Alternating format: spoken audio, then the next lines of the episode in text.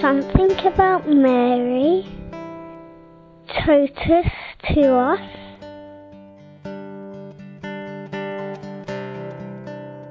My name is Denise, and I'd like to share a story of how really Our Lady has helped to hold our family together. My husband was an agnostic and didn't really believe in God at all. But we had three children, two of them that were very sick. Two of the children were dying of aplastic anemia. And trying to keep these children alive just by blood transfusions and knowing that we would probably lose them before they reached teenage years. And one day I started to pray a novena to Our Lady for my husband, because I'd had quite a strong conversion experience and he just didn't understand where I was coming from. So I said to Our Lady, you have to do something with him, because our marriage was at that time under so much stress, and we were under enough stress as it was with the children. So I decided to pray a novena to Our Lady, and halfway through the novena I just really sensed her saying to me, I know your husband's heart, so just give him to me. I know his heart, I can touch his heart. So I continued praying in the novena.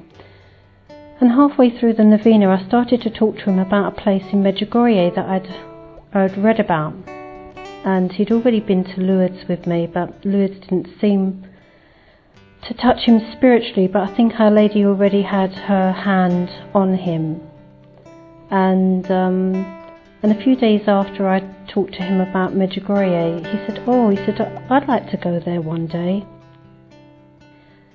So I thought, wow, she's really, really working quickly here. And so I decided, he said he wanted to go, and 6 weeks' time he had a week off from work. So on faith, I decided to book him a ticket to Medjugorje, that I would stay home, look after the children, and that I'd just send him. And so off he went to Medjugorje, and one evening I did buy him some rosary beads as a gift when I was in Lourdes, but it didn't seem to be the right time to give him, so they just got shoved in a drawer. But when I packed his case to go to Medjugorje, I found the rosary beads, put them in the case, and then, Our Lady, he's yours for the week.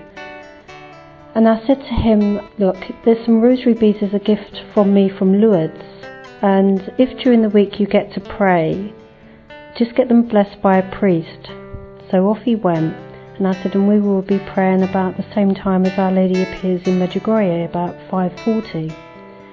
So every night I used to gather the children around the table and light a little blessed candle, and we'd just pray a decade of the rosary. Well, this particular night, as I started to gather the children together, and this night I was not in the mood for prayer at all. It wasn't a holier-than-thou rosary. It was, right, let's just get this over with. Let's get these kids to bed. I need a break. And that was the frame of mind I was in. But because I was just being faithful to doing this decade of the rosary.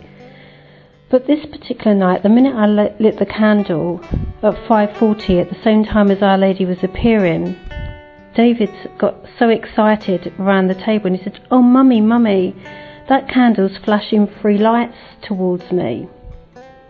And so, what do you mean flashing three lights? Mummy, come and sit in my chair and you'll see. So it was like musical chairs. We all had to sit where he sat, but we couldn't see what he was seeing. So I said, right kids, back to your seats again. And I had the baby on my lap. David was 7, his brother was 8. And we just started to pray this decade the rosary, and David's older brother Ian started to get him in trouble. Oh, Mum, he's not even praying now. And I said, just ignore him. Just let's get this prayer over and done with and get you kids to bed.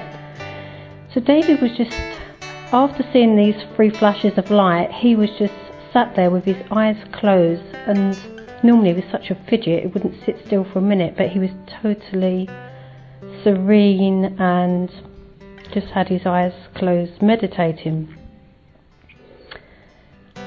And then at the end of the decade of the rosary, he was still sat there with his eyes closed, and then suddenly he shook himself and opened his eyes, and he said, "Oh, Mummy, he's gone." And I said, "Well, who's gone?" "Mummy, Jesus is gone." After the three flashes fly, I could see a mist over the candle, and I concentrated on looking at this candle and this mist. And as the mist cleared, I could see Jesus standing the same size as the candle. So I said, "Well, what do you mean, a child Jesus or a daddy Jesus?" "Mummy, a daddy Jesus, he had a white robe and he had the wounds in his hands and his feet. And he said, 'You are to pray and say the rosary, for you are the son of Mary.'" And then he showed me in a moving picture this church with two high steeples, and I could see Jesus standing beside my daddy. And my daddy had a necklace around his neck with a cross. And when my daddy comes home, he will be leading the rosary in this family and not you. So I didn't quite know what was going on, so I just took his splint off his leg, got him ready for bed and put him into bed, and he just seemed to be totally at peace, totally serene. And so that was that. And then when my husband came back, first of all, the next day I think I said to him, what do you mean a necklace with a cross? I said, "What do you mean, a cross and chain?" He said, "No, Mummy, it was a necklace with a cross." So when my husband came back, he came through the door wearing these rosary beads that I'd put in his case, and David said, "Mummy, not cross and chain, necklace." So that's the story.